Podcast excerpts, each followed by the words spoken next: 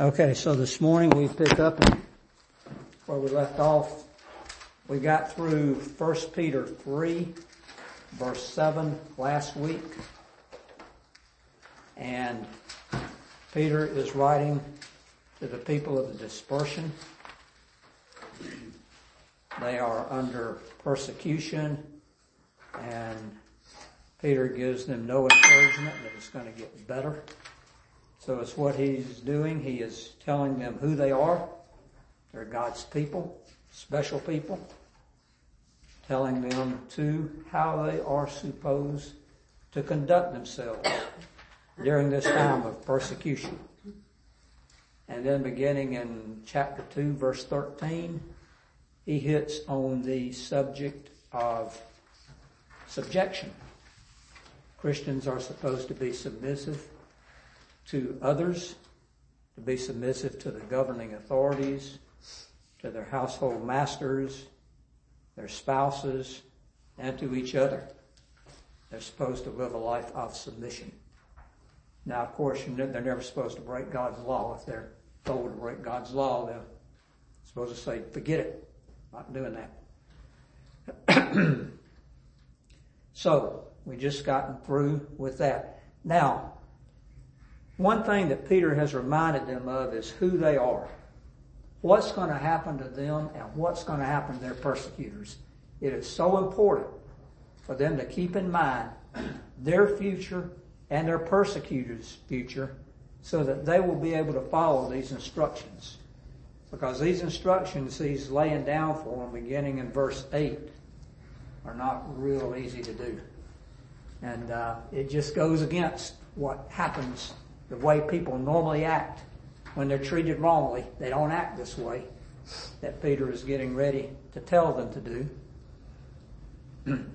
and so they need to remember who they are, what their future is, their persecutors who they are, and what the persecutors' future is. Now, if we turn to Revelation 19, we will see the end product of both of these the end product of what the Christian is going to get and the end product of what their persecutors are going to get. So let's have 19, 1 through 8 read for us. After this, I heard what seemed to be the loud voice of a great multitude in heaven, crying out, Hallelujah! Salvation and glory and power belong to our God, for his judgments are true and just. For he has judged the great prostitute who corrupted the earth with her immorality and has avenged on her the blood of his servants. And once more they cried out, Hallelujah! The smoke from her goes up forever and ever. And then the twenty-four elders and the four living creatures fell down and worshiped God, who was seated on the throne, saying, Amen, Hallelujah. And from the throne came a voice saying, Praise our God, all you his servants, you who fear him, small and great. Then I heard what seemed to be the voice of a great multitude, like the roar of many waters, and like the sound of mighty peals of thunder crying out, Hallelujah, for the Lord our God, the Almighty reigns. Let us rejoice and exult and give him the glory. For the marriage of the Lamb has come, and his bride has made herself ready. It was granted her to clothe herself in, with fine linen, bright and pure. For the fine linen is the righteous deeds of the saints. Okay, here we see that the time is coming when at the end of verse 2, God is going to avenge the blood of his servants. These people that are persecuting the Christians and kill them, they, God is going to take vengeance upon them. And then at the end of verse 3, the smoke from her, or from them, goes up forever and ever. That is what's going to happen to those people that are mistreating you so badly. Now, this is what happens to you. You are going to come to the great marriage feast of the Lamb. The Lamb is your husband. You are his bride. He does not like it when people mistreat his bride. And we're going to see what happens later. but you are coming to the marriage supper of the Lamb. You have made yourself ready. You have clo- you will clothe yourself with fine linen, bright and pure, by your righteous deeds. So that's what you, believer, you have in store for you. And just remember, these people that are persecuting you, they have this in store for them, what we've just read. All right, John 5. Let's turn to that. Just give you a twofold perspective on the future of the righteous and the wicked. John 5, 26 through 29.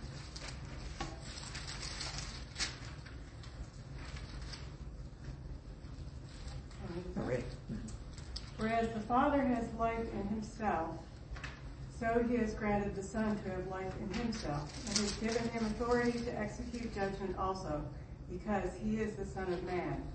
Do not marvel at this, for the hour is coming in which all who are in the graves will hear his voice and come forth.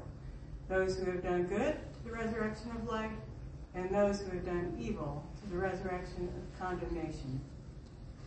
All right. All authority to execute judgment has been given to the Son. He has all authority. And he has a bride, the church. And his bride is being mistreated. And we saw in Revelation 19 what's going to happen to them. And we see that on the last day, that everyone that is in the grave, all people, all men, women, and children who have died, are going to come up from the dead, out of their graves, to a resurrection. Those that belong to Jesus will come to the resurrection of life, and those who are against Jesus, against His church, will come to the resurrection of judgment or condemnation. So, Christian, when we're under great pressure by wicked men, we need to keep these things in mind. Just like they need to keep in mind here what's going to happen to them. So, let the wicked get wickeder still. They're gonna, they're gonna come. They're gonna pay for it. Any comments on, on the introduction? That was just kind of the introduction. Hopefully it'll lift our spirits too because we live in a wicked culture. All right, so today we pick up in 1 Peter 3 verse 8 and we'll go through verse 12. And so, uh, Bud, you'll read that for us. Finally, all of you have unity of mind, sympathy, brotherly love, a tender heart, and a noble mind. Do not repay evil for evil or reviling for reviling, but on the contrary, bless. For to this you were called, that you may obtain blessing. For whosoever desires to love life and see good days, let him keep his tongue from evil and his lips from speaking deceit. Let him turn away from evil and do good. Let him seek peace and pursue it. For the eyes of the Lord are on the righteous, and his ears are open to their prayer. But the face of the Lord is against those who do evil. The first word here, and according to our English translators, or at least of the ESV, is finally. How many times have we heard a preacher say finally? And he goes for 30 minutes after that. Well, I'm going to read you what a preacher says about that. Jay Adams. Reading this for fun. Um, Jay Adams says, when Peter says finally, he is not like many preachers who have trouble bringing their sermons in for a landing. They approach the runway with a finally, only to be zooming off into the blue again to take another spin around the field. Here the word finally is appropriate because it marks the conclusion of the section on submission. That is in these verses that is in these verses coming to a close. So, yeah, when he says finally, he means he's talking just only about the subject of submission. Okay, so Like the NASB, it says to sum up. yeah, yeah, um, yeah, they say that too, though. don't they? Yeah, that, My last point. Bill, Yeah. some years ago, I had uh, Pastor Joe Morecraft speak at my church in Sumter. He got up in the pulpit and this big old wristwatch, and he took it off and put it right beside the podium. And he said, "Now y'all know what it means when a Presbyterian preacher takes off his watch." And he said, "Doesn't mean a thing."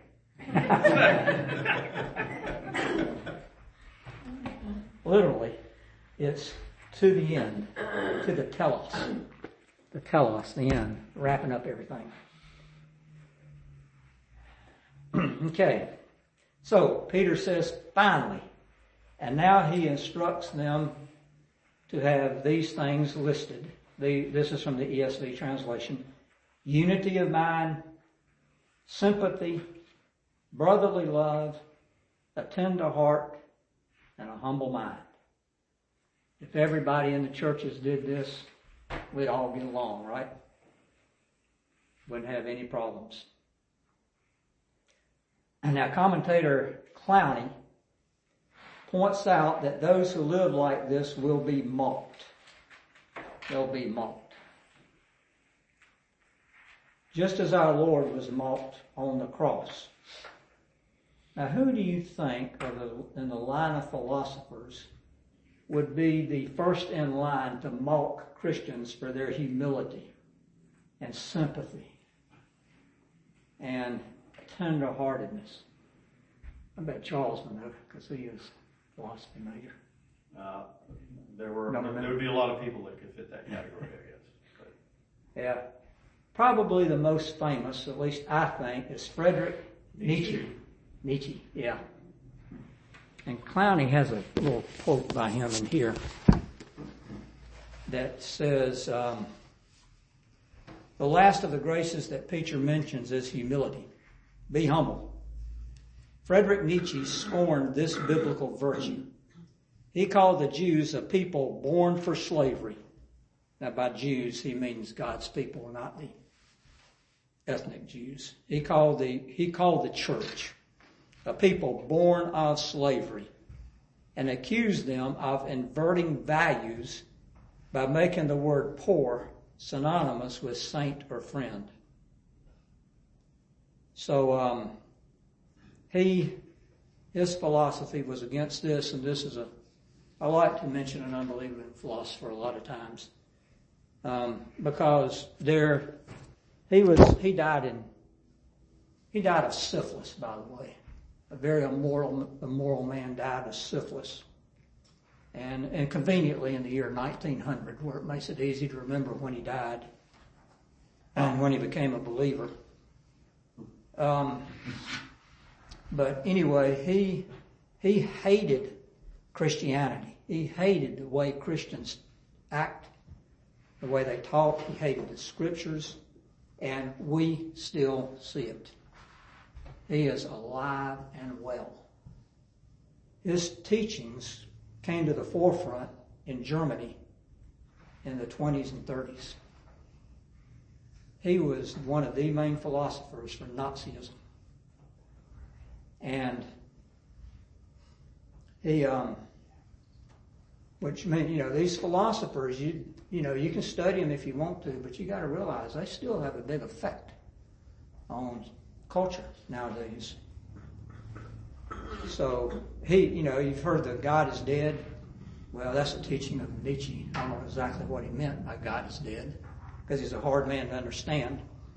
But God's still alive and well, and Nietzsche's dead. So um, he was wrong. And Nietzsche makes this comment too. This is this doesn't concern the lesson. It's just a a uh, interesting comment. He says this in his book, Beyond Good and Evil. He said, It is a curious thing that God learned Greek when he wished to turn author. Curious that he learned Greek. and that he did not learn it better. This is a very wicked man. And we see this kind of garbage in our society now.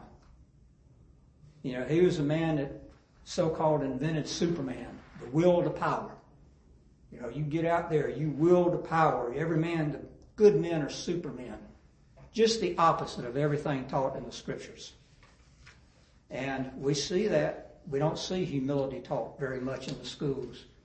You turn on TV, turn on the TV, you don't see that. That's because they despise God. All right, any other comments on Nietzsche? He knows better now that God's not dead. All right, so Christians will be mocked. People that think the same as Nietzsche were alive and well then, they're alive and well now. So expect to be mocked. All right, before we break these things down, these five virtues here, let's look at Acts chapter 2. Let's turn to Acts chapter 2. Because they exhibited exactly what Peter was telling them. Now, Peter was there. He would know. And Acts chapter 2, this is the early church. I guess it was probably within a few days after Pentecost. And this was what they did. And whoever has that passage is that you might, all right, verses 42 through 47. They were continually devoting themselves to the apostles' teaching and the fellowship, to the breaking of bread and to prayer. Everyone kept feeling a sense of awe, and many wonders and signs were taking place through the apostles. And all those who had believed were together and had all things in common. And they began selling their property and possession and were sharing them with all as anyone might have need. Day by day, continuing with one mind in the temple and breaking bread from house to house, they were taking their meals together with gladness and sincerity of heart, praising God and having favor with all the people. And the Lord was adding to their number day by day those who were being saved. All right. Peter was among those very early church. And it's what we read in here, um, just to emphasize it, that they devoted themselves to the apostles' teaching. Now the apostles wrote the New Testament, of course. And they could only teach from the Old Testament because the New Testament didn't exist yet. So the apostles were teaching the scriptures. And so they were trying to develop unity of mind. Let's go over a minute. Hold your place there and go over to Ephesians 4.13. Let me get the exact verses here that I want Jill to read.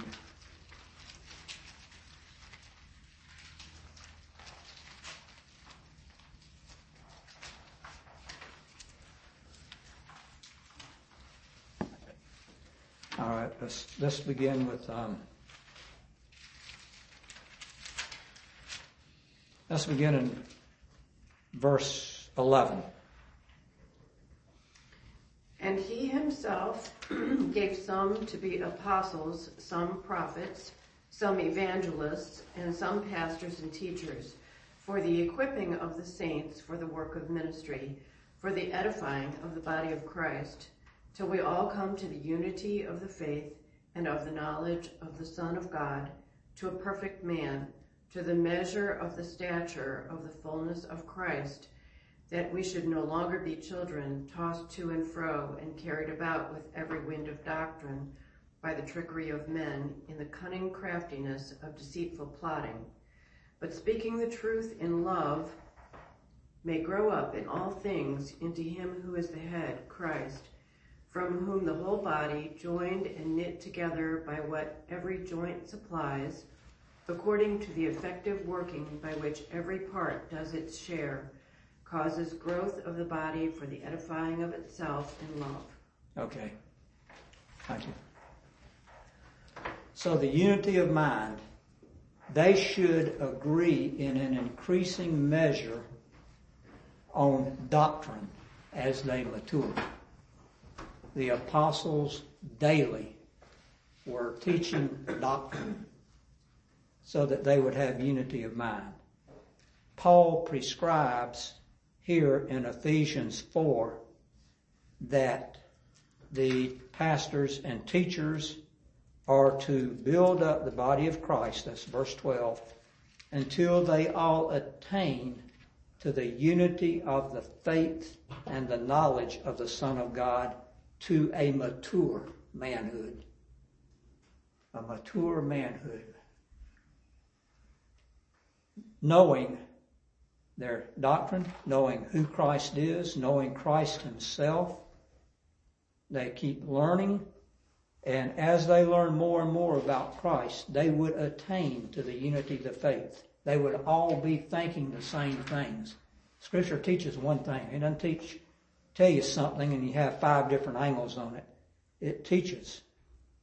So we should come to the unity of the faith to a mature manhood. We're not supposed to remain babes in Christ, but we're supposed to grow up into the knowledge of the Son of God and not be children. So many places you can go to church and the people there are still children. We've all known people that are still children in the faith that have been coming to church all their lives. But we are not supposed to be that way. We are supposed to grow.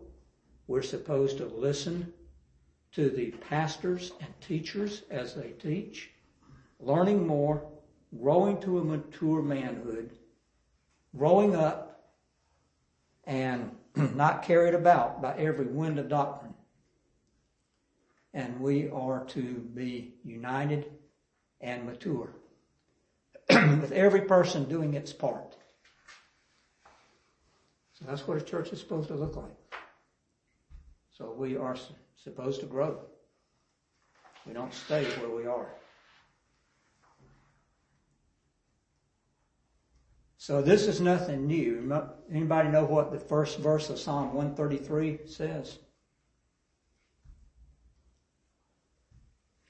Behold how good it is.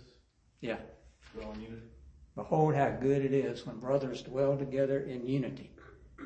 Now, we would hear that all the time in the PCA, and they would be united in everything but doctrine. But the one thing we're to be united in is doctrine. Behold how beautiful it is and good it is for brothers to dwell together in unity. Speaking the same things, having one mind. And the way to have one mind is to know enough, each person, to know enough about doctrine to where you all believe the same thing. If you don't have unity of doctrine, you're not going to have unity. Not in God's eyes. May have unity in the world's eyes, but you will not have unity in God's eyes until you come to the unity in the faith.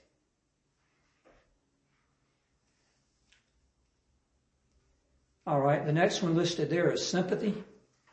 This is not just a feeling, but it is action. We saw in this reading of, a, of um, Acts chapter 2 that they all were, they had all things in common. And they were selling their possessions and belongings and distributing them to any that had need. Now this is not communism. This is voluntary people in the church helping each other. And making sure that everybody had what they needed. So they were very sympathetic and it resulted in action. Everybody was taking care of everybody. A tender heart. Okay. yeah. Um, no, next is brotherly love. What's the city of brotherly love now? You don't have. Not Pittsburgh, right? okay. Philadelphia. That is the Greek words for brotherly love. So we're to have Philadelphia. And again, this is not just a feeling, but it is action. Let's have 1 John 5, 1 and 2 read to us. Whoever believes that Jesus is the Christ is born of God, and whoever loves the Father loves the child born of him. By this we know that we love the children of God when we love God and, and observe all his commandments. All right. We have Christians can justify to the hilt while we love one another. Non-Christians cannot justify while they love one another. We can account for it. Because the Father, these brothers and sisters in Christ, every one of us in here, hopefully anyway, have been born of God, have been begotten by God. We're His child, all of us. The reason I have to love each and every one of you is because you are all children of God. Not because any of us are so great, but we are the children of God. All right, and then let's have Ephesians, I mean, 1 John 3, 14 through 18 read. We know that we have passed out of death into life because we love the brothers. Whoever does not love abides in death. Everyone who hates his brother is a murderer, and you know that no murderer has eternal life abiding in him. By this we know love, that he laid down his life for us, and we ought to lay down our lives for the brothers. But if anyone has the world's goods and sees his brother in need, yet closes his heart against him, how does God's love abide in him? Little children, let us not love in our word or talk, but in deed and in truth. Let us word, wor- love in deed and in truth. So it is an action, it's not just a feeling. We love one another and not just in tongue. All right. The next is a tender heart. They are under increasing persecution, which means they could easily become callous, cold hearted, callous, whatever. They are instructed to retain an interest in others and to be sensitive to them. Ephesians 4:32 be kind to one another tenderhearted forgiving one another we're to be kind tenderhearted and forgiving. We are not to be callous. And finally a humble mind. This is commanded all over the scriptures especially in Philippians 2 5 through 8 did I sign that to somebody? Yes. okay. Have this attitude in yourselves, which was also in Christ Jesus, who, although he existed in the form of God, did not regard equality with God a thing to be grasped, but emptied himself, taking the form of a bondservant, and being made in the likeness of men. Being found in appearance as a man, he humbled himself by becoming obedient to the point of death, even death on a cross. All right, here we have the God man, the eternal Son of God, the Creator. The eternal Son of God became the God man by taking on human flesh. And even though the creation belonged to him, he humbled himself. He became obedient. And he, he came in the form of a bondservant. And he was obedient even to the death of the cross. So the eternal Son of God became man and humbled himself. So Jesus is not asking us to do anything he hadn't done. We will never have to humble ourselves to the extent that Jesus humbled himself so that we would be saved. Okay. Now we, uh, going back to um, First Peter.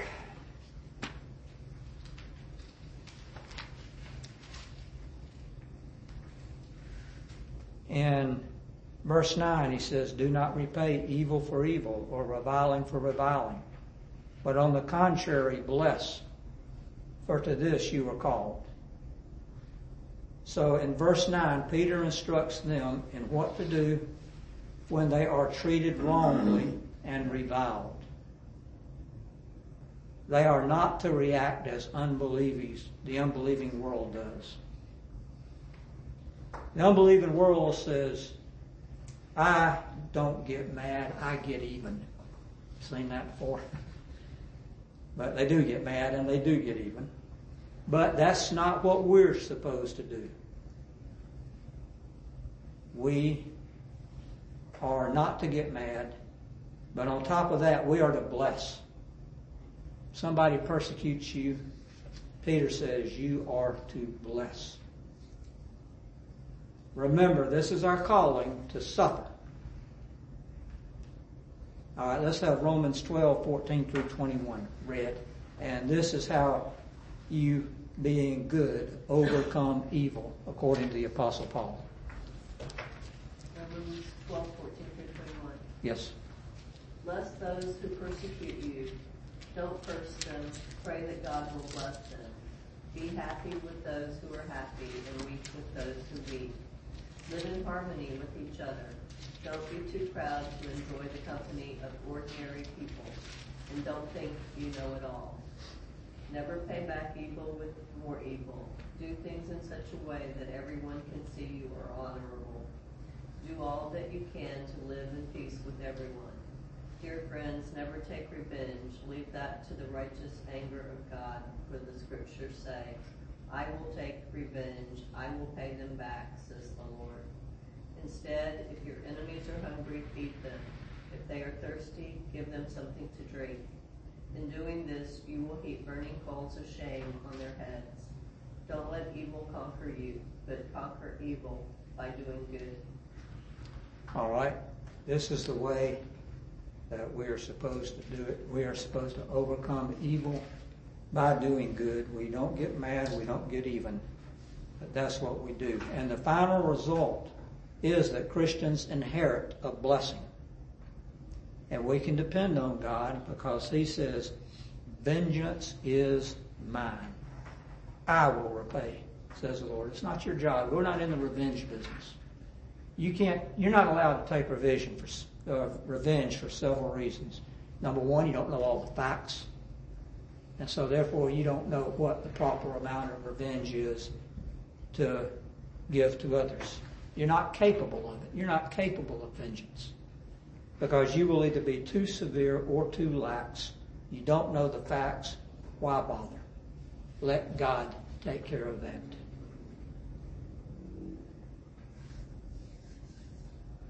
Okay, and the last thing here, note that Christians are to bless when mistreated. God forbids his people from taking revenge. Unbelievers are trying to destroy their only hope of being blessed. We don't bless them on this earth. They don't get any blessings on this earth. We're the conduit, I guess you might say, of God's blessings to them. And they want to destroy us. And we're their only hope. All right, that's all the further we're going to get today. Anyone have anything to add? All right, if not, Kim, I'm going to ask you today to close us in prayer.